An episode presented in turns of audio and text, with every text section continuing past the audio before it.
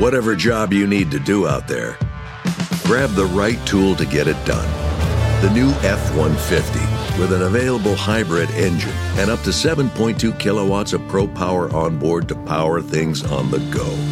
It's not a tool you'll hang in a tool shed, but you can certainly use it to build one. The new 2024 Ford F 150. Tough this smart can only be called F 150. Available starting early 2024. Optional features the owner's manual for important operating instructions. At Consumer Cellular, you get the same exact coverage as the largest carriers, but for up to half the cost. Same thing, up to half the cost. Up to half the cost for the same thing. 50% the money for 100% the same thing. I hope I'm making myself clear. Consumer Cellular. When freedom calls, we're here to answer. Call us at 1 888 freedom. Half the cost savings based on cost of consumer cellular single line 5 gigabyte data plan with unlimited talk and text compared to lowest cost single line postpaid unlimited talk, text, and data plan offered by T Mobile and Verizon May 2023. Let the word go forth. Fool me once. Are you fired up? I'm not a crook. Are you ready to go? Shame on, shame on you. Ah! It's Abe Lincoln's Top Hat, hosted by Ben Kissel. Fool me, can't get fooled again. Hey, what's up, everyone? How you doing? Ben Kissel here, hanging out with Travis Irvine. Hello, Ben. Greetings from Ohio. What's up, Travis from Ohio and Fernando? How you doing, Fernando? I'm doing good. Hey, Travis, miss you, buddy. Miss you, Fernando. I hope you're taking good care of Puffin. I know you are. He really did a fantastic job taking care of Puffin. Thank you. When we were in Red Rocks, Fernando took care of both of my dogs. Speaking of dogs, a little bit later on in this episode, we speak to Pete Paxton. He is an animal abuse investigator. I know, isn't this fun? it's a really important conversation, and I think you're going to enjoy it. Pete does some badass stuff, legitimately goes undercover, risks his life uh, to help save the lives of animals all across this fine country of ours. So, check out that interview. I think you'll find it informative. I'm a, still a meat eater, but it is important to remember these things and, uh, you know, just keep family factory farming and what happens within specifically the factory farm. We have to remember what happens uh, behind those walls. And uh, and just keep that in mind as we consume, and consume as a nation. You know, we've really moved far away as a society from growing the food you know, uh, basically being the slaughter of the food we eat. So it's important to know what's happening to the the pig you're putting in your mouth, the cow, the chicken. Oh, mama. Absolutely. So uh, stick around for the conversation with Pete Paxton. I think you will absolutely be fascinated. You'll love it. You'll cry. You'll laugh. And uh, most importantly, you'll learn something and hopefully we come up with some solutions. Before we get to all of that, let's just talk briefly about what's going on in the world of the National Guard. I'm not sure if you guys heard this, but the National Guard, they're now allowed to shoot and kill protesters whenever they want. And I have a feeling most National Guards folks don't particularly want to kill a bunch of people because it's an independent, supposed to be a civilian based branch of the United States military. Most of the people that I know that are in the National Guard are teachers or they are going for a different kind of profession. Very few of them, I think, uh, decided to become a National Guardsman because they wanted to murder people. But now, thank God they can.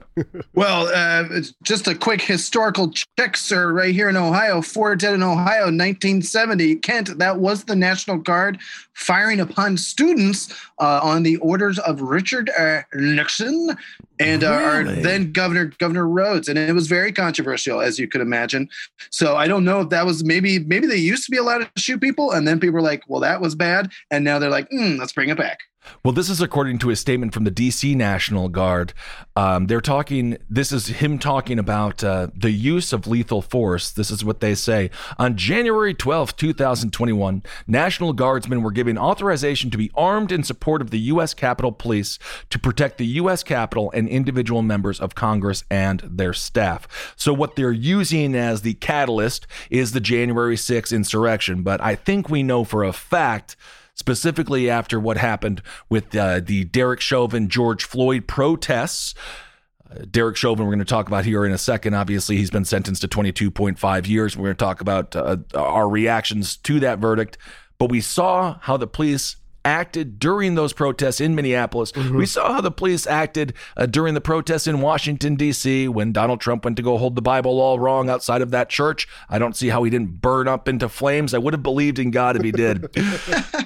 We know for a fact you you militarize the National Guard. Sure, they can say it's because of January 6th, all they want, but you know for a fact there's going to be a lot of people all over this country that don't align themselves with Trump that are going to be in the true crosshairs of laws like this. So I'm completely against it. The militarization of the National Guard, it's supposed to be there for hurricane relief, um, when communities are in need, when there's a natural disaster like in Joplin, Missouri, or, or when there's a you know a tornado ripping through Kansas. That's what the National Guard was supposed to be for. And the fact that now we have 20,000 National Guardsmen deputized like it's some bizarre ass horror movie, some bizarre ass, um, you know, war in real time film.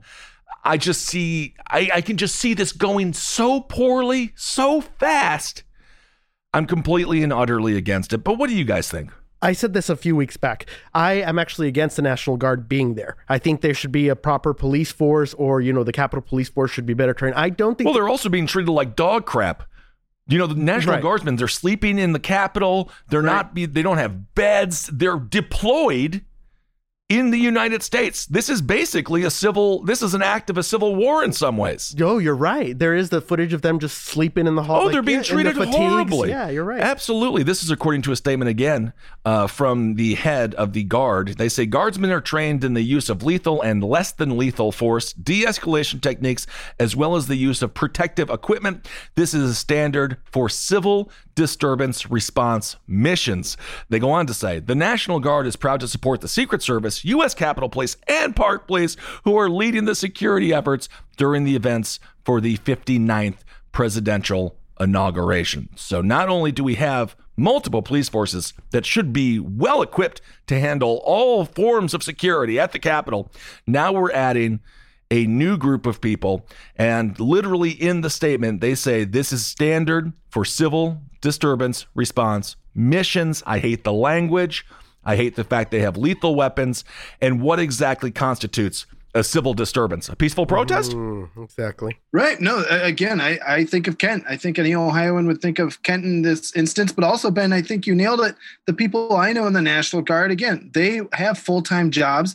They get called up to serve, uh, and, and they do so dutifully because Yeah. they want to. Because the idea of the National Guard is that you sign up in your home state to then serve your state in the case of natural disasters. So, yeah, I, you know, it, it's a yet another bridge too far with all things military in the United States. I just don't understand how we're having this conversation. We've been having this conversation about the militarization of police for so long, and it just right in front of our eyes got immensely worse. It's disheartening. Absolutely. I mean, it's just, I mean, how, what are we supposed to do? I mean, we get the little victory with Derek Chauvin going for 22.5 years. I think that's absolutely fantastic. I think he could have gotten longer. It is what it is. At least some justice was served, and hopefully it sends a chill down a bunch of corrupt cops' spine. Also, we talk about police corruption quite a bit with Pete Paxton. Again, stick around for that. But it's like one step forward and 20,000 steps hmm. backwards because we've just said, okay, officers, no more killing people. National Guard, here's a gun. Here's your chance now. We're Here's your the, chance. we're telling the cops not to do it, but guess what? Now you can. All right. It's a shell game of who's allowed to kill civilians. So who's who of who's going to be a murderer next? And also, this all goes on the heels of what's been revealed in a new book. Again, take it with a grain of salt, but I tend to believe these accusations because Donald Trump said as much during his political campaign rallies. Uh, the name of the book is Frankly, We Did Win This Election The Inside Story of How Trump Lost, whatever. People trying to make money off of Donald Trump by selling books. I get it. I fucking hate the whole damn thing. But Donald Trump in this book, it was expressed that he did say that uh, he just wanted to shoot protesters or asked, why can't we shoot protesters? Similar to when he said, why don't we just put them in Guantanamo Bay? So, uh, Travis, perhaps you want to interpret your best Donald Trump as to, uh, Mr. President, uh, we have an uprising in Minneapolis. People are upset over police violence. Uh, what do you think we should do, sir? Just shoot them like that old NBC show that I used to follow when I was on NBC. You shoot them just like that funny guy, David Spagers. He's fun, and he had that fat friend who yelled a lot. Get him in there, roll him down the hill, and hit a bunch of protesters like a bowling ball. Oh, Mr. President, this is just thank you so much for asking the tough questions and for giving us the hard answers. Yeah, he says just beat the fuck out of the protesters, just shoot them. Uh, and then they say, sir, we can't really do that. And he's like, I'll shoot him in the leg then. Can't you shoot him in the toe or something? It's like, I don't think you understand how firearms work, you entitled, rich, little fat bitch. It's like when he, he wanted uh, everyone to uh, drink bleach for the uh, the COVID. Can't they do that? Can't they do that? I just always feel that that's his solution. He's an innovator, Ben. You just you don't understand. That's I what he is. know, I know. Well, we'll see now as his uh, O'Reilly history tour, as it overlaps with when he's supposed to be reinstalled as president. I believe that's supposed to happen in August. It's not going to happen. Obviously, there's no way it's going to happen. And uh, I just the mental hell I that I'm sure he finds himself in. I truly take great solace in that he made a bed and now he is lying in it. And if you're him every single night, you just ask why.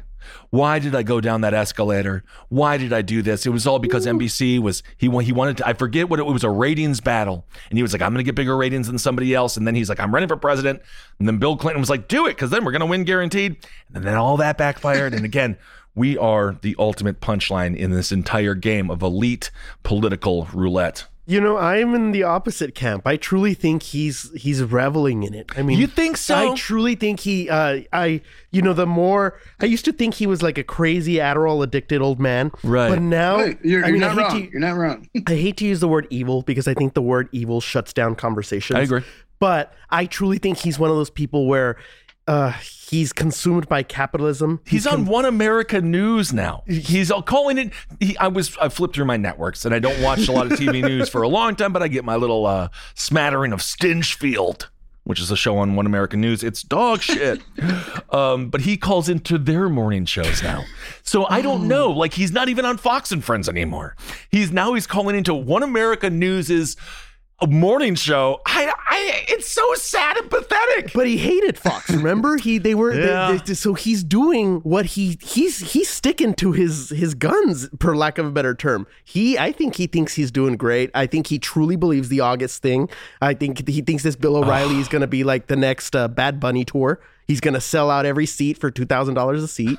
You know, he truly believes in himself, and that's the scary part because that's what happened January sixth. It's a scary man that truly believes in himself, encouraging other people to truly believe in it. Well, Travis, you have a little bit more insight on that. You're very close. I wouldn't say friends, but you know Roger Stone, and because of your political work as a uh, political operative, what do you think? I mean, they share a similar brain. I would dare say Roger Stone is more intelligent.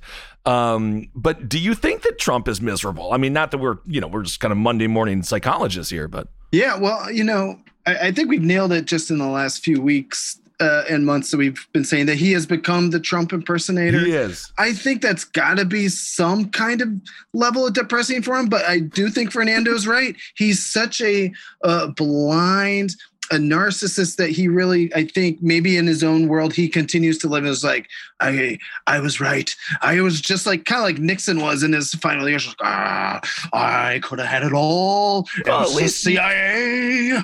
You know, Nixon might have a point there, and not that I have any love lost for Richard Nixon, but Right. uh, the idea of impeachment made him resign. He had shame. So I do Right. have to give him a little bit of credit for that. Uh, of course, he also killed tens of thousands of, uh, of Vietnamese people and Americans as well because he wanted to. Um, because he wanted to get reelected. He did, right? And you know, Roger Stone uh, would tell uh, very heartwarming stories of, of Nixon in his later years. They'd have full whole bottles of wine together, and you know, at least Nixon did. Um, I think yes, I think Nixon had some conscious of Well, what he was his, an embarrassment. I mean, even when they showed all the living presidents on like Leno, I remember he stood off like way to the side, and everyone was like, Oh. "That's Richard Nixon." I'll just be over here. No one mind me.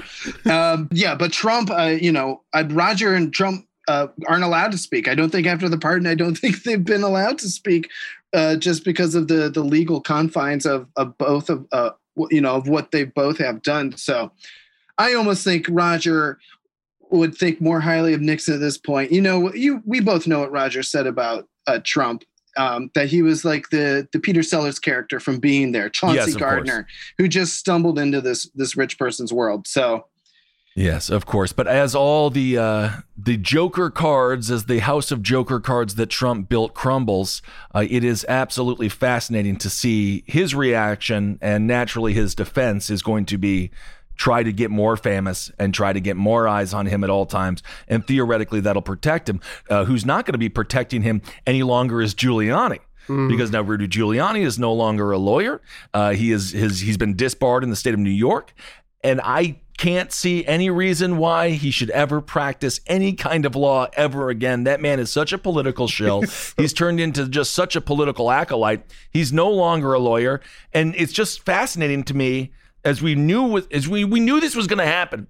Anything that Trump touches, he might survive. But everything else, he's like reverse Midas. It all turns to shit. And now Giuliani is truly no more than a lump of dung on the streets of New York.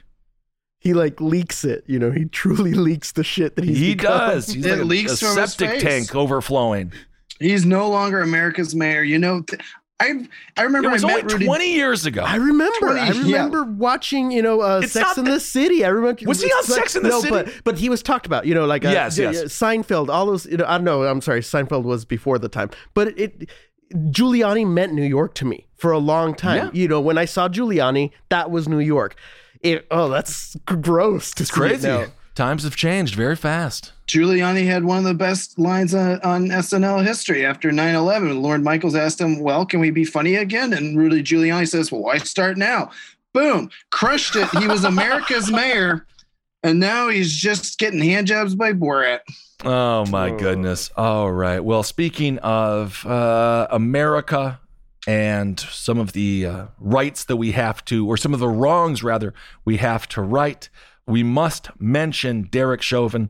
Uh, he was sentenced to 22.5 years. For those that saw the clip of him, he stands there, he stood there rather wearing his mask. And I do think he did a good thing when it comes to shaving his head. He's ready to go full Aryan. Yeah, he's not re- that he hasn't already been there, but he's you can already see him just be like, "What's up, fellas?" with his swastika, swastika, swastika tattoos, Swag, swag swastikas. You can just see how uh, he understands the next at least 15 years of his life. He's going to have to play some interesting politics, and I truly don't wish sexual assault or rape against anyone. And I think I hate when people are like, "He's going to have a roommate named. Bubba." I hate that bullshit. Really, uh, I truly do. But when it comes to the life of a former police officer uh, in prison, holy hell, dude, that is going to be a waking freaking nightmare. And uh, dare I say, justice was served in this case. I'm sure some people wanted more. I'm sure some maniacs didn't want him to be found guilty at all. The the the I'm not even going to say the names of some of the talking bloviating bastard heads that out there that uh, pretended or truly did defend Derek Chauvin, even though we all saw him for 10 minutes, uh, damn near 10 minutes, murder George Floyd. But this hopefully can be the beginning or continue uh, the beginning process of healing this country. Because uh, this will send a message to officers across the world, across the nation specifically, that it's just not acceptable any longer. Um, but of course, it's only not acceptable if you're caught on camera for nine minutes because it's still happening. Police abuse is still happening. And as I just said previously, the National Guard is now allowed to shoot you. And that's just your neighbor. Um, you know, uh, they started putting up a lot of statues of George Floyd. Have you seen that? I have seen it. Yeah. And so I was trying to I, understand. I, I, I'm a little. It's. I don't know how to feel about the statues. And uh, just right now, I think I think you helped me understand it. I think what we're supposed to see is that we're supposed to see it as a as a symbol of change. Yes. Because I was trying to understand. I don't want to see it. I don't want to see it as a symbol of normalcy, though. Exactly. That's what I'm saying. I don't want to, to have to put up statues of, of people that Yeah, cops 'cause it's not- it's That's not, not- okay. That's not okay. George Floyd being here is better than that stupid statue. Exactly, You know, exactly. not that the statue is stupid. Right. You know what I'm saying? Yeah, I would prefer George Floyd be standing there and talking about police reform Exactly. than, than it being a statue. But It reminds me of when Nancy Pelosi thanked him for being a martyr. It's like, no, dude, he was trying to live his life. Yeah. okay. s- I'm sorry, counterfeit bill, whatever. You know who else manipulates currency? Every single billionaire in the world. the Yeah. So, the bank. So it's like, okay, it's not the biggest sin on the face of the frickin' planet. Right. But, but what you said right now really help I guess help me understand what the point of those statues is. It's so that we we have some sort of accountability. We have an image for because the image shouldn't be Derek Chauvin. The image Oh, should Absolutely, you I'm know, totally with yeah. you. I, as long as like put a plaque there as well. Like I don't know. That's the the only thing is I don't want. Um, anyway, you just get some concerned that it's just going to be so normalized, and then it's a whole nother kind of sick, uh, kind of part of our systemic issues in this country where.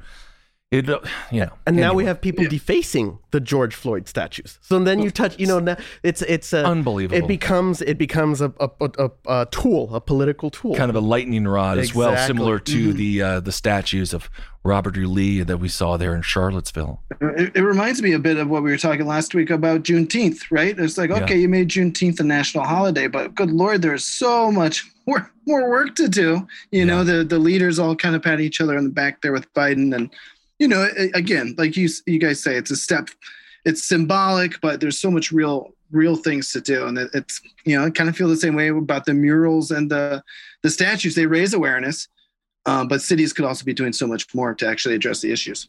Yeah. Anyway, one good thing again, Derek Chauvin, 22 and a half years in prison. Uh, hopefully, this helps Minneapolis get back together. And um, yeah, I don't What know. was the half a year for? Why can't they just round that up to 23? Uh, what was the, actual legal the judge breakdown? went on. The judge was very proud of himself for figuring out the perfect sentence for punishment. So I have no idea. Um, obviously, he could have gotten upwards of 40 years. And uh, man, just looking at Chauvin's face here, he's just what a uh, you know nine minutes. And you look at that video, and again, we don't have to harp on that, you know, but nine minutes where he you, he's looking at the camera and Ugh. he's so Smug. so smug and so uh, I guess I'll use the p word privileged, maybe really is. desensitized. Right. He really had no. He thought that the people recording him were stupid. Right. He's like, look at these morons thinking that this is going to do anything. And uh, certainly his face has changed as the uh, verdict was read. He looks uh, immensely stressed, and uh, his life will continue uh, to be just that. As uh, justice was served in Minneapolis, and um, hopefully the f- families of not just George Floyd, but of police violence everywhere can take some solace in this. Right. Uh, but I'm sure it doesn't bring, obviously, doesn't bring uh, the victims of police violence back. What do eight bags of concrete mix, a cooler full of 30 pound sea bass, and a 10 inch compound miter saw have in common?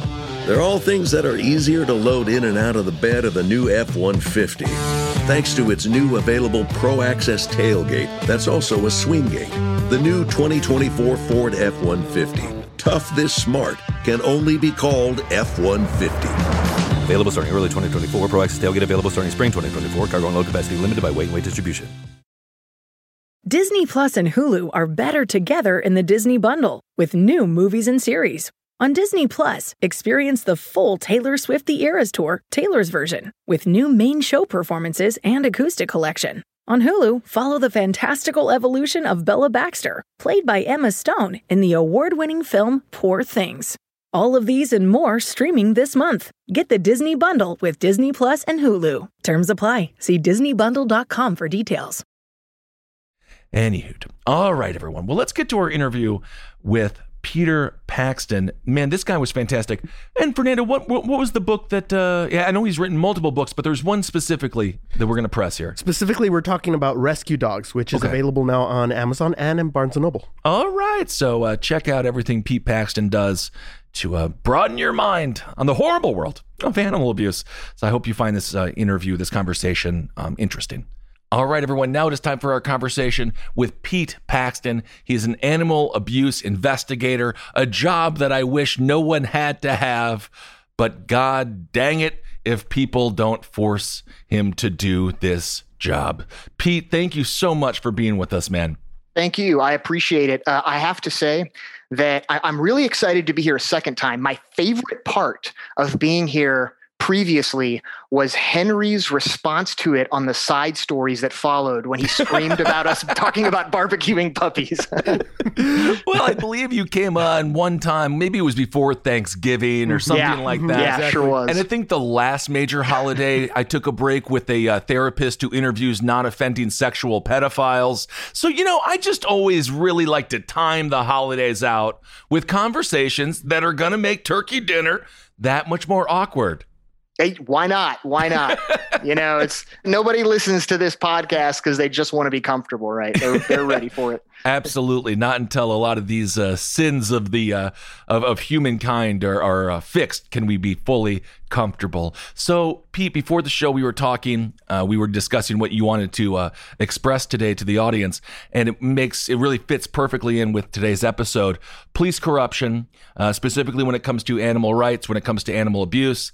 Um, can you just, I know it's extremely broad, but can you just kind of kick us off talking about the role that law enforcement plays when it comes to either looking away, aiding and abetting, or just straight up not giving a crap when it comes to the uh, abuse that these animals are going through, specifically uh, dogs and things like that. Absolutely. So there's uh, there's some different uh, things that I can discuss that your listeners can really do something about, and in all of them, uh, police corruption is is a huge problem. And let me preface this really quick, listeners. If you're in law enforcement, you got friends and family in law enforcement. I want you to know that I have worked with great members of law enforcement. In fact, uh, you're out in Los Angeles right now. Is that Yes. correct, Ben? Okay. Yep. Um, there was a case that I did out there a few years ago. I was on some commercial fishing boats and I filmed gill net fishermen bringing up dead dolphins and sea lions in their nets and covering it up.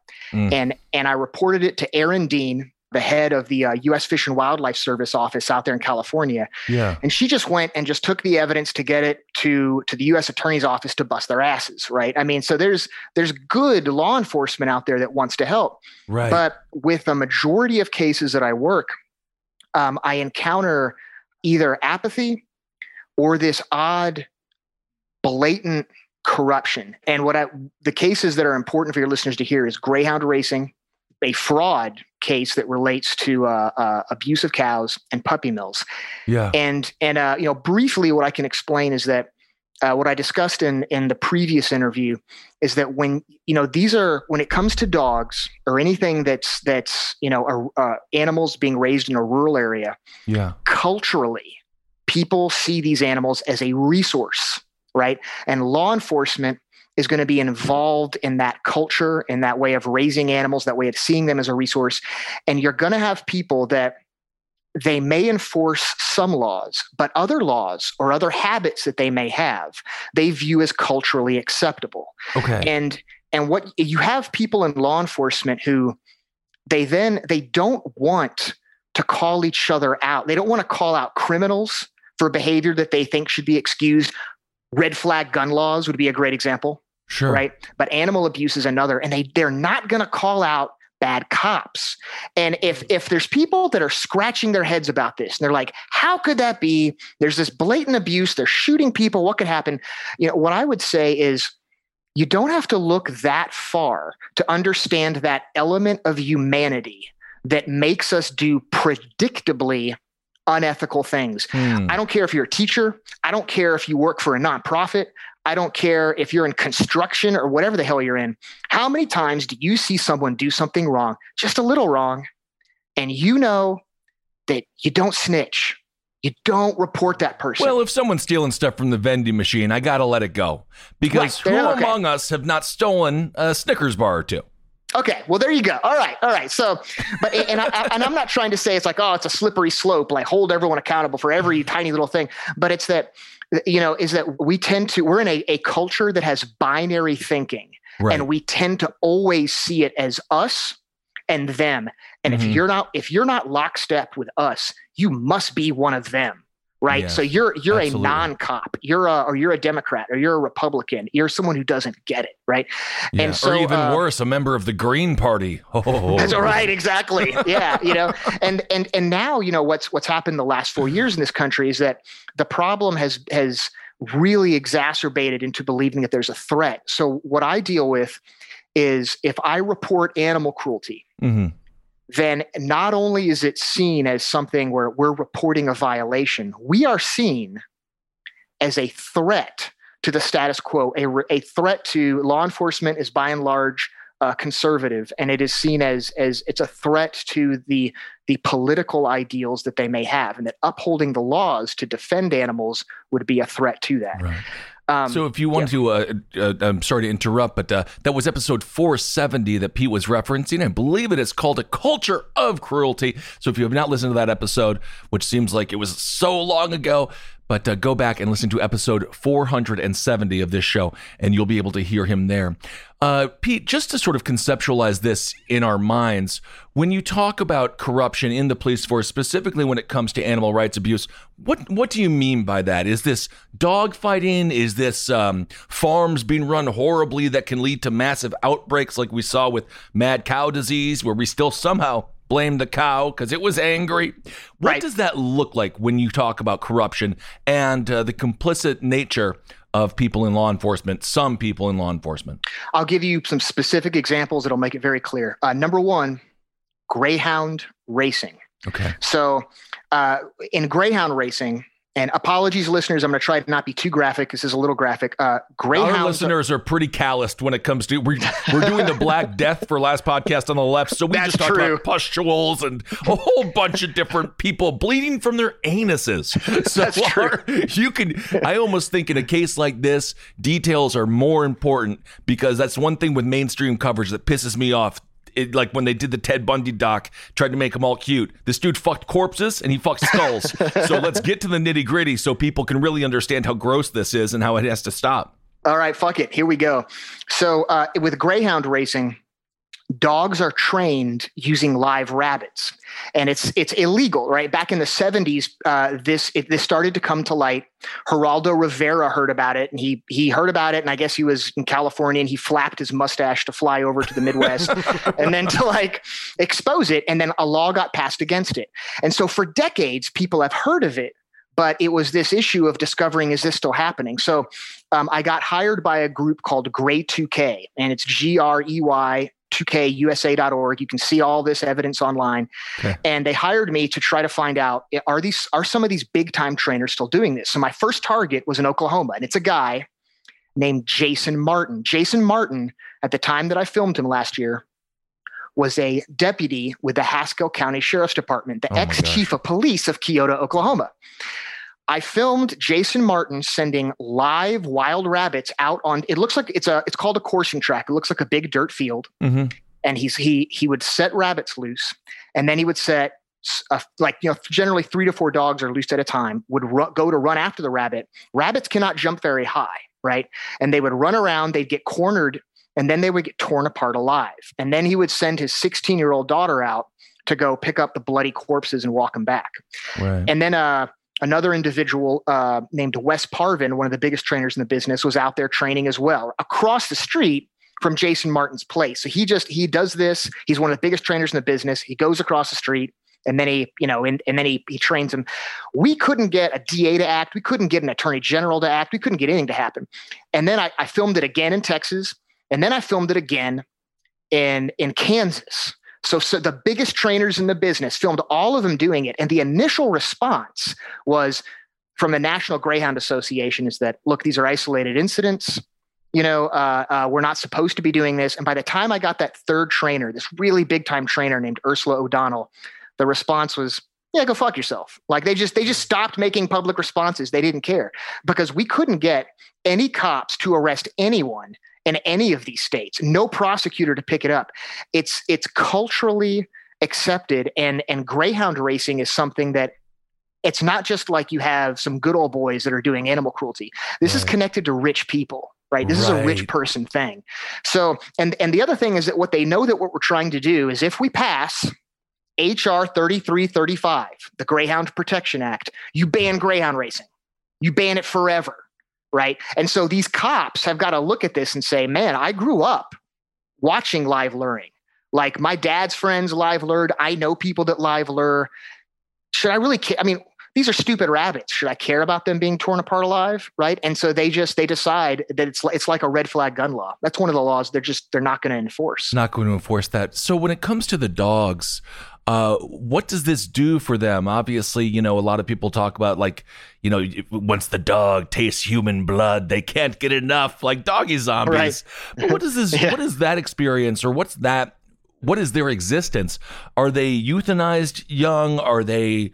I mean, how are they cared for? So yeah, so here's here's where it turns into kind of like like it's tearing apart rabbits alive is pretty bad. This is where it just goes into full fucking evils. That what happens is they're they're trained on live rabbits, then they're trained on a lure, and then when they go off to the kennel where someone houses them, they keep them in these tiny cages all year until they're going to go race. Oh, right.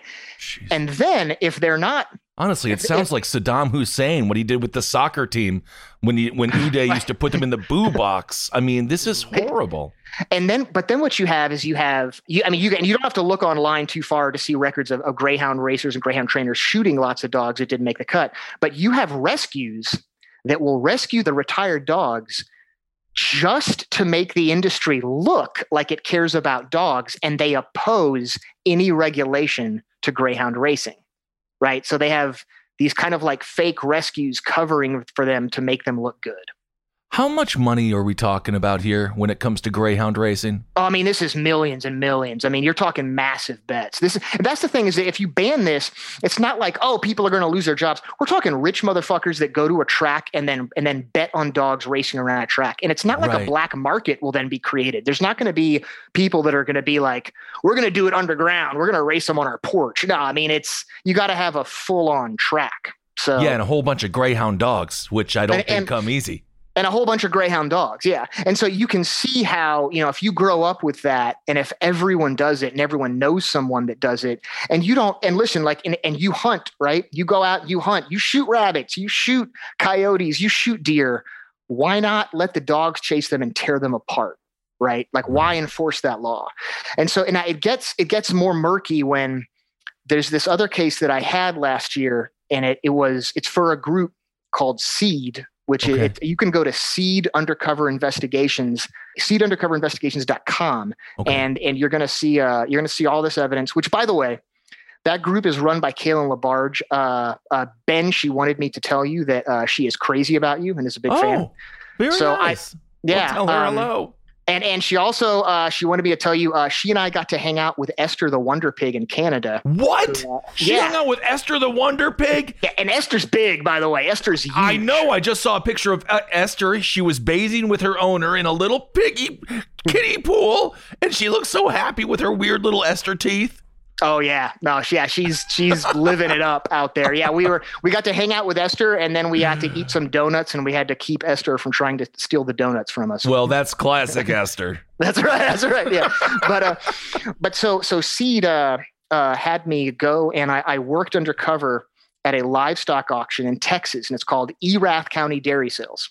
Um, and what they do is they buy spent dairy cattle Okay. and they sell them off. So really quick, within five years, a dairy cow is not going to produce enough milk to be really worth a whole lot to the dairy industry. So then they get sold off for beef. M- the vast majority of your beef jerky uh, is that's comes from dairy cattle. A lot of the beef, if you if you ever buy beef at a restaurant and it's all shredded up or it's all ground up, you don't really Yeah. know what that is. Probably came from dairy cattle. okay. So a lot of so when I was there at the auction, a lot of them they would show up dead on arrival, or they couldn't walk off the trailer, or they'd Mhm. step off the trailer, and within a minute or an hour of walking off, for reasons unknown, they'd start shaking, frothing at the mouth, fall over and die. and this is right. the food that we eat, specifically me, because I am a beef jerky aficionado. Oh yes, Um, and so- but, but that, that seems uh seems a bit on the dangerous side. But wait, it gets it gets way worse. So so first of all, there's the abuse end, and the problem with that is that you have all these cows that can't walk, they can't stand. So people shock them and they beat the hell out of them, and and it's and it's and it's awful, right? But all these populations of cattle are mixing together in all these pens, right? Including with all these ones that are randomly dying. So some of the auction would buy back their own cattle. Now, I mean, these these cows were going to FPL Foods in Georgia, um, um, you know, going JBS in Tucson, Arizona, right? Cavanagh Beef Packers, major places, and they would buy some of their own, and then what they would do is they would remove federal tags from the ones that they bought that are ADT tags, animal disease traceability tags. The reason these tags exist is that they're part of a federal program where if you have cows, you have dairy cows and they come from wherever the hell in America, and then they go to an auction, and then they go to another auction, and then they go to a slaughterhouse. What if one of them is sick with a zoonotic disease that people could get? Right. You have to be able to track it. So you put ADT tags on there, right? So what they did is they, and all of this footage and workers explaining to me why they did this, this is all online. They cut off the tags, then they put their own stickers on the cows to make them appear as though they're organic to sell them to California for Oh triple the price. God. Yeah. So here's this is thing. immensely dangerous. And again, Yeah. as you mentioned, triple the price. So that's fascinating to me. Is this an epidemic? Oh yes, yeah. Well, well. So okay, I, I'd have to say that specific issue. It is this. That is the first dairy auction that I've worked at, and it's the first one where I un- encountered this. But whenever we encounter something like that, we always keep finding it again. Right. So with the organic stamp, they're selling it for three times the price. The cow should not be consumed by people. It should be allowed to pass away. It sounds like, um, because it seems like it has a miserable existence. This just seems like we are getting ready. I don't even want to say this because I we all have PTSD from last year, and I don't want anything had to happen to mass groups of people ever again. Right. But it seems like a perfect recipe for another weird ass outbreak, and then uh, everyone's going to be like, "Where the hell did this come from?" And then I would assume you're going to be like, "Well, I've been doing this for 20 years. Here's what happened, folks." I've been telling you. So yeah, a, a thousand percent. And so if we want to talk about solutions, and this is where we start getting into the law enforcement corruption, uh, listeners, I'm going to tell you what I firmly believe is the solution. I'm going to pause to give your listeners a moment to roll their eyes and say, "Come the fuck on, Pete." But okay, the solution is to have a more plant-based diet. Now the oh, reason. Oh, hold on. You didn't give me enough time. Okay. All right. Oh, my plant based diet.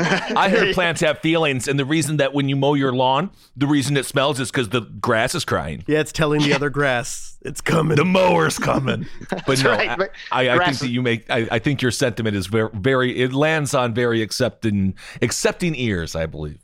Well, well, wonderful. But so, so the, the reason that I say that, listeners, is because you want to look at what else can what else can you do about this? Like, what's what's really the solution if it's not if it's not just wait, I should have more plant based milk, and I should have a I should not eat a whole lot of beef because I mean this is beef and dairy directly connected, right? Right. And the thing is, should we pass more laws? There's already a law against this. In fact, you can even see if you go online and you look at the video, you will see someone discusses how they already got busted for that same thing previously. What's the penalty? So what is it? It's just a thousand dollar fine or something? I, I just don't. That's a how good can you question. Become, how can you be a repeat offender of That's a something good like question this? because we turned them into the Federal Food Safety Inspection Service. And I don't know what has happened because that target is still operating to this day. So there's already laws. There was already a brand inspector there while I was there. There was a vet there who uh, my part of my job was to pick up all of the tags from the ground so that no one else would see them.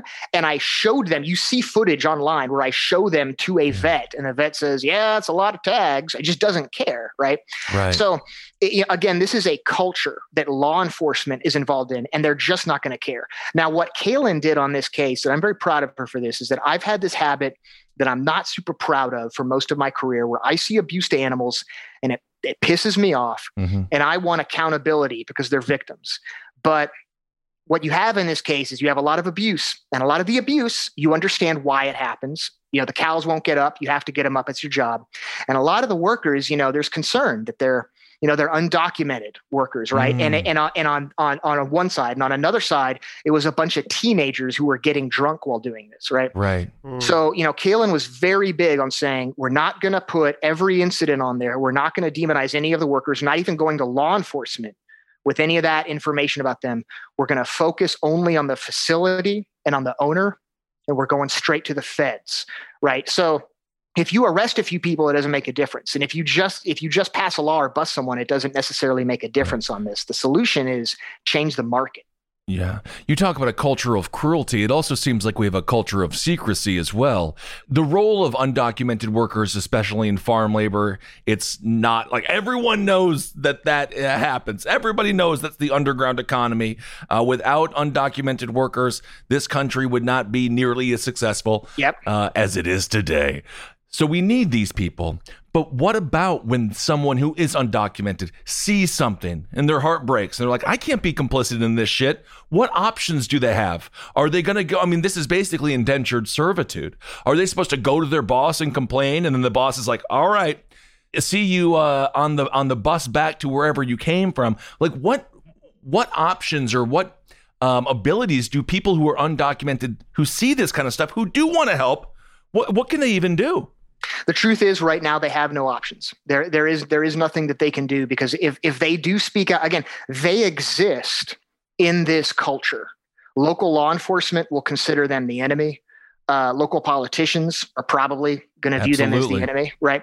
Whenever um, it's convenient. Exactly. Yeah. So right now, there's not a lot of options that they have. So uh, part of the focus towards a plant-based diet is uh, you talk a lot on the show about prison overpopulation, Absolutely. right? A, a, critical issue.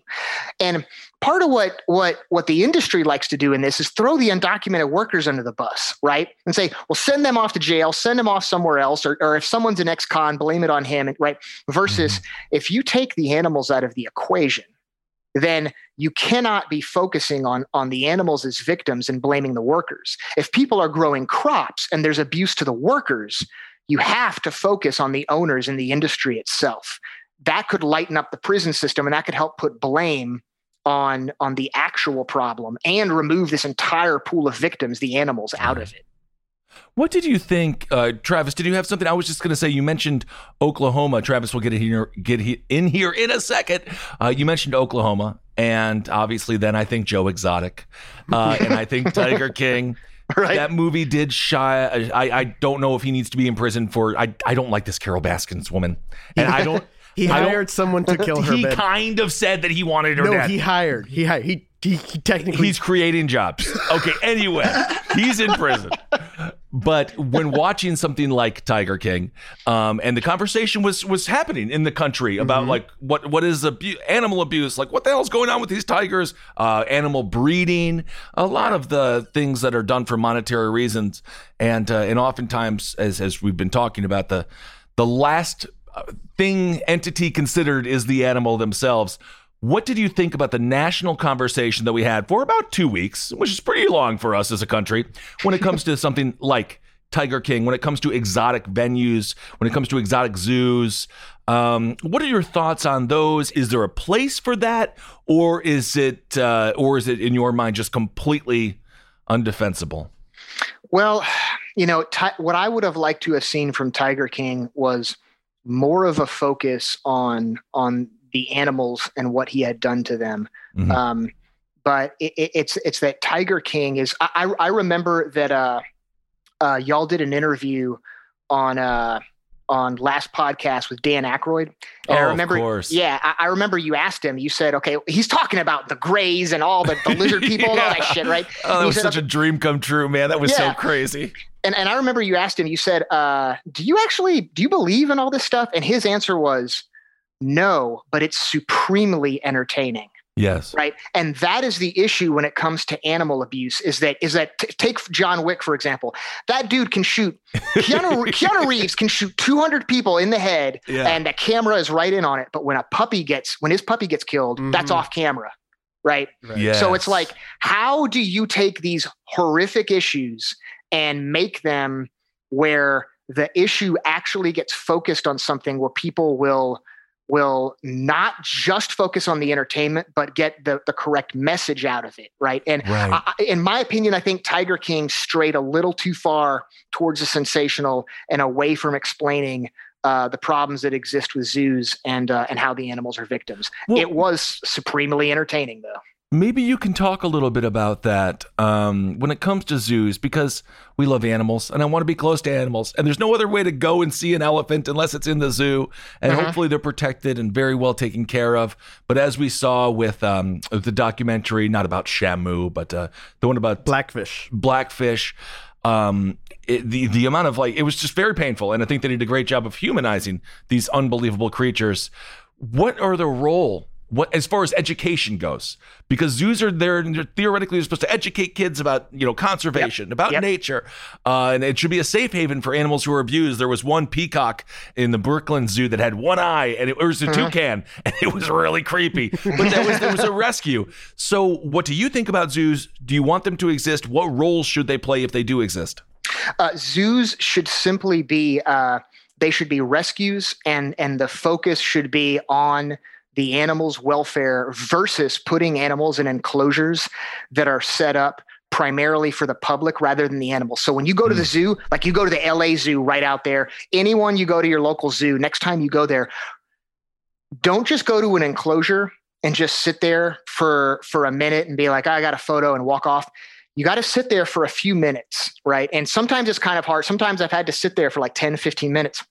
And you'll notice, one of the things you'll notice is the animals either don't react to any stimuli whatsoever or they pace. You will see the big cats, you will see the wolves, they pace and they go back and forth and back and forth. And that's a stereotype. That's what I see in puppy mills. And right? what and what does that mean? What what does that infer that the animal is going through? Oh, that means they have an, an, an enormous amount of anxiety and stress, right? Because you have in the in the Animal Welfare Act, like for the uh, uh, for the Companion Animal Protection Society, I go to puppy mills all the time, right? And I look at the Animal Welfare Act, which the USDA creates, as my guideline for how are these animals being treated? So the U.S. Department of Agriculture, which inspects our slaughterhouses, inspects our zoos and our puppy mills. So they created Really? these guidelines, right?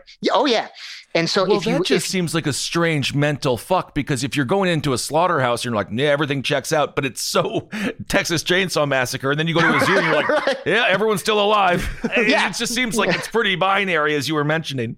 yeah, with well, the well, and- binary and thinking. The the binary thing is that the idea is that is that animals are resources, right? And so Mm. again, it's like if you're a local USDA inspector, a local state inspector, a vet, you're a local cop, these animals are resources. And so you just don't like that's how you view them. And so these, if a wolf is in a zoo or an ape or whatever is in a zoo, the purpose, that animal then has a purpose. And the purpose is entertainment for people. Right. Right. And the thing about that, I get, I don't, I don't know if there's time to discuss this. This, Oh, this sure. gets a little, uh, well, this gets a little heady, but uh, one of the things that I like to discuss to, to fight that is that there's a term for it. Uh, it's called teleology, but the idea is that everything exists for a reason. There's a tsunami. There's a reason God punished us for it, right? Like, like this, this animals in the zoo. There's a reason. That's to teach you something. There is no science to back up the idea that something has a reason and a purpose. So that if you say the hold on, the purpose of my pet is to love and be loved, but the purpose of that guy's dog is to fight other dogs for money. You, do you have no science to back that up. Instead, you have to look at how it came to be versus the reasons of why we think it is here, right? Mhm. So, how zoos came to be is that we took all of these animals and we put them somewhere for profit, and then we threw the label conservation on it. And then we got the US Department of Agriculture to create welfare standards for it. But they use that same purpose driven thinking to say the purpose is for people. And since that's the primary reason, you then take a look at the Animal Welfare Act and you don't see tight enough standards for the psychological well being of animals. In fact, within, for when it comes to puppy mills at all, there is absolutely nothing in the Animal Welfare Act that exists to protect the psychological well being of dogs. So puppy mills are technically legal? Oh, very much so. Very much so. Oh, yeah. I always yeah. thought that that was kind of like an underground thing, but that, so they're 100% legal. You could be in Washington D.C. and have a puppy mill right by the White House, and they'd be like, "Yeah, that's the puppy mill." Well, so yeah, as, as there's local laws, and then there's there's like state laws, and then there's federal laws, right? Right. But if the law allows, you could have in- in some states the dogs can be in cages. In some states the dogs have to be on the ground, and uh, you know, but uh, it, it, it's certain states like Texas or Oklahoma is going to be a lot worse than if you go to if you go to some other place like Vermont, right? Right. Uh, but but it you know to have whatever number of dogs you want is perfectly fine and to have them for as long as you want and breed them for as long as you want and then to kill them afterwards it's perfectly legal there's no law that says you have to you have to go rehome them or, So- or care for them afterwards Uh, yeah. And Travis, again, get in. Fernando, get in if you want to. Um, yeah, I, I got a good follow up on that. Um, because I think you've tapped into something very important that I've noticed just in my years of political and environmental activism. Environmental laws, you know, you were just saying it, it doesn't matter if it's federal, state, or local, they are so easy to skirt around. And they and like you also pointed out, um, they're so hard to enforce. I mean, I remember living in the Bahamas, and we we would learn about you know the the local fisheries. They need to make sure that no one's fishing while fish are hatching. So they had a guy who was the fisheries enforcement and then his boat didn't work you know and, and simple simple things Yeah. like like it's it's actually cheaper for cruise ships to just pay the fine for dumping all their trash in the ocean than it would be for them to actually ship it back to Florida and dispose of it properly so uh, I guess what do we do? Because you know we always seem to think that a law will will solve it. It's almost like just talking about it and, and, And it almost awareness. seems like the laws are just there to raise more money. So they don't even care if you're breaking the law as long as you grease the right wheels. Yeah. Well, so uh, now that what I mean that is an excellent point you bring up. In fact, I've been I've been undercover on a lot of fishing boats, and I, I cannot tell you how many times I've had the fishing captains say to me, like, "Oh well, call these regulations. It's all bullshit." But yeah, we depleted that species, and then we depleted this other species, and I guess I could see it. But I, well, these regulations are stupid. It's like they go. The you watch the cognitive dissonance take them in a circle, and then you wonder how the fuck that circle just happened, right? But it's that the, the fish are a resource. And so the law enforcement agencies that exist, you know, uh, Northern Oceanic and Atmospheric Administration, they got badass agents, you know, U.S. Fish and Wildlife Service, they got badass agents, you know, Aaron Dean, who I mentioned is one of them. But the overall idea at the top of those agencies is that animals are a resource for people. But wouldn't it then be in their best interest to make sure that we don't deplete massive swaths of the fish population? Isn't that because it is their that's their product? Don't don't you think they would want to preserve it then? So, so this is why I get to this kind of heady point about teleology is that is that we if if we will go back and forth and make no progress if both of us say that's not the reason these things are here and then someone else says yes it is right? It's and so it, it's that is that the bottom line is that you have people and not trying to offend anybody but fuck it. I mean it's especially if they're religious thinkers if you believe that the resources that are in the earth and the animals that are put here were put here for a purpose then you then if that justifies any way you want to engage with those resources of those animals that fulfills that purpose which is mainly to profit you or for your entertainment. Mm-hmm. But if you if you refuse to think in a purpose driven way in a teleological way instead you decide i'm going to think in a scientific way. What it what not why do i think this is here? How did it get here? What is the proof for what is happening with trying to take this resource or take these animals? Then you get to solution based thinking right and and i I try, I try to push that point to challenge people and apologies i know because that that challenges everything it challenges religion it challenges magical thinking it challenges a whole lot of things Don't you dare challenge religion on this fine show, nor magical thinking. Or magic. I'm oh, magic. At Consumer Cellular, you get the same exact coverage as the largest carriers, but for up to half the cost. Same thing, up to half the cost. Up to half the cost for the same thing. 50% the money for 100% the same thing. I hope I'm making myself clear. Consumer Cellular. When freedom calls, we're here to answer. Call us at 1 888 freedom. Half the cost savings based on cost of consumer cellular single line 5 gigabyte data plan with unlimited talk and text compared to lowest cost single line postpaid unlimited talk, text, and data plan offered by T Mobile and Verizon May 2023. No, but you know, you mentioned uh, you mentioned puppy mills, and when we talk about solutions, that's why I I was uh, I don't like to debate. I like to have conversations because then you can get to Yeah. solutions. Yeah. When it comes to puppy mills, I'm interested to hear your thoughts on the no kill um, shelters because I love no kill shelters. I'm very pro no kill shelters, but I also understand that what's happened here, specifically in a state like California, is that uh, people buy a dog for Father's Day. It turns out their dad didn't want the dog, and then they have to return the dog. And now we have dogs in no kill shelters, five, six deep, all in a kennel that's supposed to house one to two dogs. Yeah. So, how do we sort of, you know, kind of square this circle when it comes to having no kill shelters? Um, but then also we have to acknowledge like the suffering of the dogs because of this policy. And then we have the then we also have the issue when it comes to puppy mill dogs. They deserve love. So Yeah. if you go by a, a store and they got a, a dog in the window and it's a puppy mill dog, I can't sit there and be like, "Fuck you, puppy mill dog," You're like a test Right, tube right. baby, like a test tube human. Be like, "You're a test tube baby." It's Right. like I want to take care of this dog. So, I, I, how do we even begin to do this um, when it comes to ending puppy mill treatment, but also caring for the dogs, and then no kill shelters? How do we limit the the uh, I don't know. I guess the the, the horrific uh, conditions. Sure, you you're in luck. So I, I wrote a book called Rescue Dogs about these very issues. Okay. And and in them, one of the things that I explain, and this will be this is critical, is how to avoid a black market puppy sale, how to avoid Okay. a false rescue. So you're in California. California is a great example for this because you passed a law that says pet stores they cannot sell puppies that come from breeders. But you go to any pet store in California that has puppies, and they're all from breeders. So right? what's It's- going on?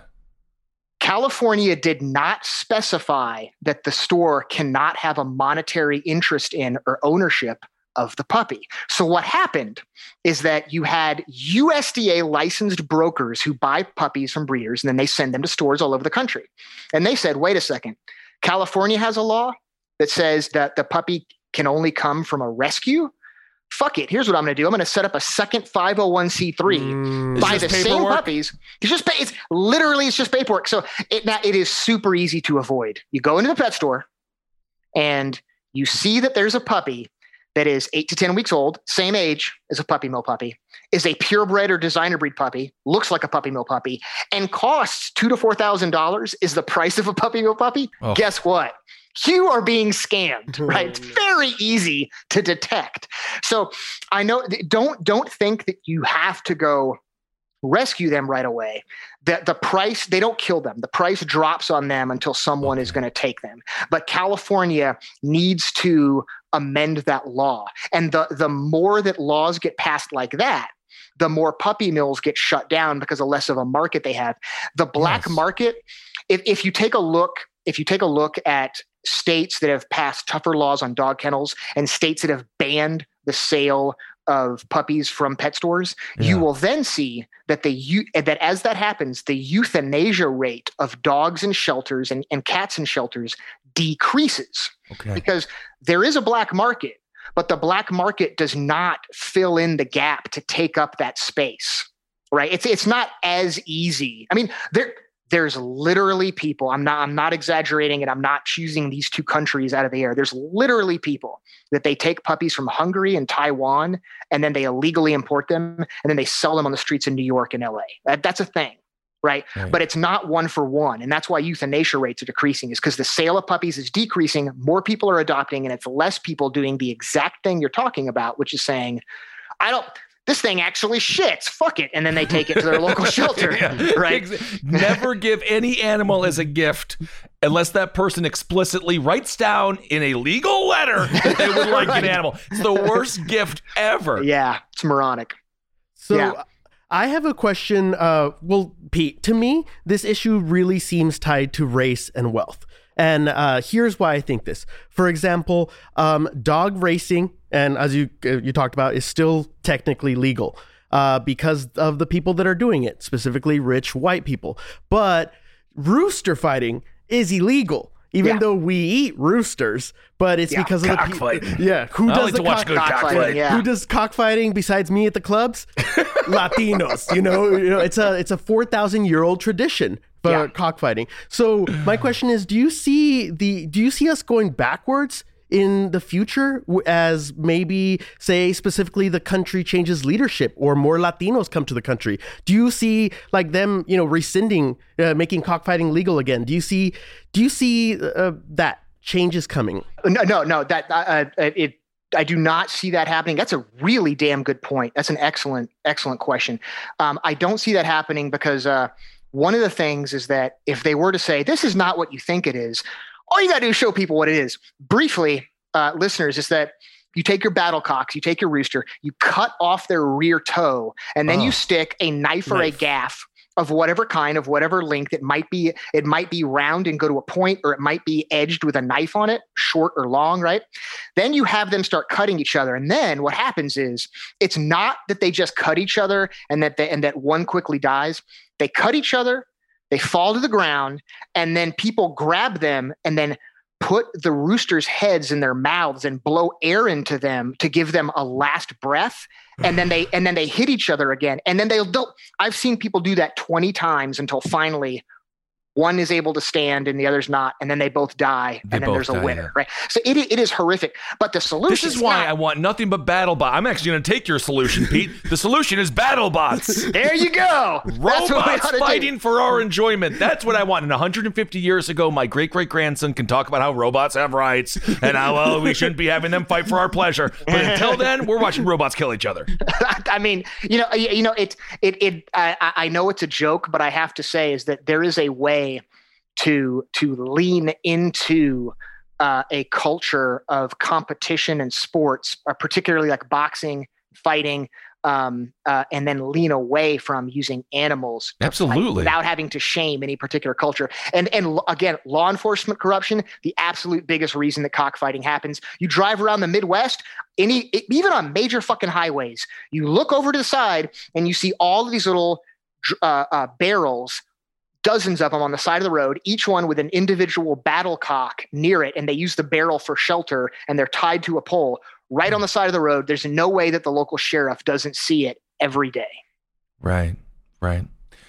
Yeah, I mean, it is just such a large, it is such a important conversation when we talk about the larger thing, as you mentioned, when we talk about, you know, over incarceration rates, over policing, just dehumanization of humans, Yeah. you know, and then you trickle that down to something like a rooster, and you can only imagine the lack of concern Yeah. or the lack of, uh, you know, also sanitation. I mean, that must be something quite fascinating as well as far as conditions. Um, how many people do you think are getting sick who work in these places? You know, we talk about Amazon, we talk about Jeff Bezos' horrible treatment of his workers, and now the workers are complaining. And speaking of robots, he's just going to replace them with that because robots don't piss. To my knowledge, not yet. Not yet. unless you Not get a yet. really expensive one, you're in, and you're into robot piss. But what what about that aspect of it? When it comes to workers' rights, when it comes to the people who are struggling to make ends meet, the people making minimum wage if they're lucky, because again, many of them are undocumented. What about the sanitation for the human being? I, I, I think that that people don't uh, understand. People understand working at a slaughterhouse or a farm is is bad. I don't. I don't think that they understand quite exactly how bad it is. Is that uh, th- there was a? Uh, I've worked undercover at, at several egg farms. One of them I worked at in Maine uh, in in 09. It was a lot of neglect. And then the local p- police and vets went in to go uh, check the place, and then and then check it and then bring charges on the target. Two people got ammonia. Uh, they they Uh. they suffered ammonia inhalation and then they started vomiting and then they had to leave and step out of the barns. Like like I, I was you know I I I think it was I was only six weeks undercover you know at that place, but it was in the winter, so everything is sealed up tight. Right. And you know we're wearing masks and we're wearing bandanas. Um, you try to I, for me I, I was what, what scared the shit out of me is that i was always trying to pretend like i didn't have to cough and it wasn't burning my lungs and my eyes Mm. and everybody else that was there you know i mean they never had to cough. Like they, it had done all of it had done so much damage to them that they had become completely inert to it. You go to a slaughterhouse i mean you're soaked just walking around. It's like you take a shower in blood you know? And when i was at erath county dairy sales that i mentioned the first task that i was given when i showed up was to pick up those tags with my bare hands out of piles of shit covering the ground right? And then it's like all right now let's now let's go to burger king you know right i mean and it was you know, it um um so you know uh th- how disgusting it is and and and how common uh how common E. coli outbreaks are uh that's Yeah. a, E. coli outbreaks are a perfectly normal thing farms you know the the pandemic risk from poultry and hogs is even worse than it is for cattle um so i i but but again it's that the people that are mostly affected by this uh, they have no platform to speak from. They are Mhm. largely undocumented workers, and they can't stand up uh, for their own rights. You know, I have to ask, how dangerous is this for you? When we talk about going undercover, um, obviously you've been to many different places. What happens if one day, you know, they find out, oh shit, Pete's here. We know what he looks like. We've we've what we heard him on Abe Lincoln's Top Hat. Uh, you're welcome. Uh, how how dangerous is this? Um, I've uh, I've been attacked. Um, I've been uh, I, I've had people block me in, and I've had people, um, uh, you know, I've had people try to like get into my car, and I've I've been in all of those situations. But the worst of it is that I've been illegally arrested. I, I explain it in in my book. I've been illegally arrested. for a crime I didn't commit, for working a cruelty case, a dog, horrible dog neglect case. Uh, you know, and the, the puppy miller literally attacked me and had a guard dog uh, attack me, and I was arrested and he wasn't. Mm. Um, and I was just in a situation. Uh, I can't. It'll it'll come to the press soon. But I was just in a situation where I was documenting something. This is just last week. I was documenting something, and I knew that the local sheriff was was knowledgeable of what the target was doing. So when I could tell that someone knew that I was there, I left. And I'm glad that I left because as someone started following me, as soon as I took a right on a highway, here comes the sheriff the other way and goes to go meet the guy, right? So the cops got called on me versus on the target for doing something that was illegal. So whenever I work a cruelty case, I work under the assumption that local law enforcement is going to arrest me for documenting the target. Mm. And and so it's it's not there is a concern that I could be hurt or that I could be attacked.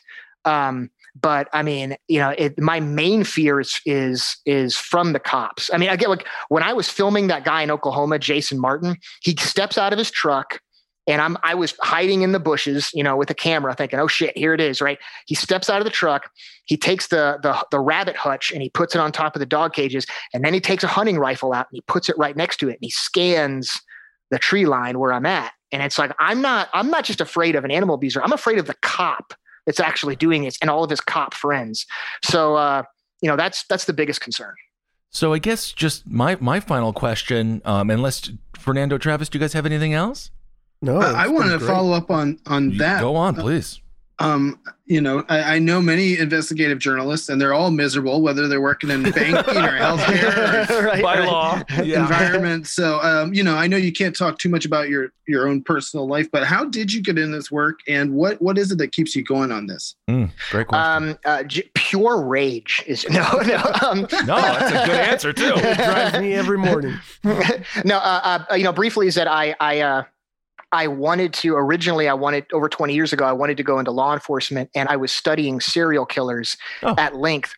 And uh, what kind of cinched it for me is that I was I became vegetarian and then vegan at the same time I was looking at a career in law enforcement and I was an animal activist. And the worst things that I've ever read about serial killers doing to other people, I have I I have discovered that I similar or identical things happen to animals, but on a mass scale right? And mm. it's that you have all of these cops running around to catch the serial killers, and you have a handful of us trying to stop co- abuse of commercial animals, and we all have to be civilians. So that's what started it, and that's what that's what keeps it going. And the macro, as a society, sort of talking about what we have to do to improve the macro of the the the murder. And my final question is sort of going to tie to that too. But the you know the kind of the mass murder of uh, of certain animals. Oftentimes you talk about serial killers. You know, uh-huh. starting with with animals. You know, yep. pulling pulling yep. chickens apart and killing dogs and stuff like that. So there is definitely a correlation uh, between animal cruelty and the potential that uh, that that has when it comes to leading to human cruelty. Oh, 100%. You get completely dis. I mean, I can only imagine what Jason Martin's, you know, teenage daughter is going through when she walks out there and she picks up the sh- a shredded bloody rabbit. And I, I, I, mean to be honest like i was thinking that as i'm watching it like who the fuck is this girl? She has to go out there and do that and then she has to go to school with her friends. Does she talk about that? Like did they ask her how that day was? I mean that's that's got to mess her up. So uh so my final question is i mean i'm a meat eater um yeah. how do i what what ways should i be looking uh as far as to eat meat that is that's raised safe in safe conditions where is there is there any place any i don't know labels brands is there any way to have safe consumption of meat that is not uh, that that limits the negative footprint? Um i mean i you know like i mentioned on the on the that that case I did for seed, uh, I, I, I literally watched people remove the animal disease traceability tags to pass off dying animals as organic, and I just I just came out uh, the case hasn't gone public yet, but I'm I'm dealing with an animal neglect case in Kansas right now, the worst neglect case I've ever seen, where a small family-owned individual farm, and I saw dozens of sheep and goats in various stages of decomposition, babies and old animals laying there on the farm because the owner was lazy and just wouldn't feed them. So I would be lying to you and trying to make you feel better if I said, "Oh yeah, the humane label," because it no, I mean doesn't exist. The the, the, the plant so the, the the other problem with it is that it's like let's just say you wanted to go the most humane and say I'm going to hunt. Okay, let's disregard the ethics of killing an animal. I'm going to hunt. If you wanted to go hunt a deer and use that meat, if we maybe that would be better for you, but if we all did it, all the deer are dead in a week. We got to start factory farming deer. We're back where we started. Right. So plant based meat is the sustainable solution versus just a better solution. Are okay, so we're talking about eating animals. Um, you know, in my family, we raise pigs, we raise chickens, and we eat them you know, and they, we give them a good life. I like to massage the pigs. I like to take them for a walk. okay, but right, I know yeah. we're going to eat it. I know you are having right, sex right, with those pigs, Fernando, which is not good. Pigs cannot give consent, Fernando. that is gross. But um, I'm talking. What about uh, situations where, say, uh, Henry has talked about this a little bit, but uh, pigs in Hawaii. Pigs mm-hmm. are destroying the Hawaiian ecosystem. They're destroying the island. They have to eat the pigs. What about those types of situations? Uh, are you okay with that? How do you feel about that morally? I mean, personally, you know, I'm, I'm from Texas, and in, and in Texas, there's an issue with the same thing, right? Wild hogs. hogs. Those, those yeah. pigs are crazy, man. Wild yeah, they are. They, will fuck you up. Yeah. Um, but uh, you know, I, I personally, uh, I I would like to see them uh, efforts to sterilize them that would be more humane.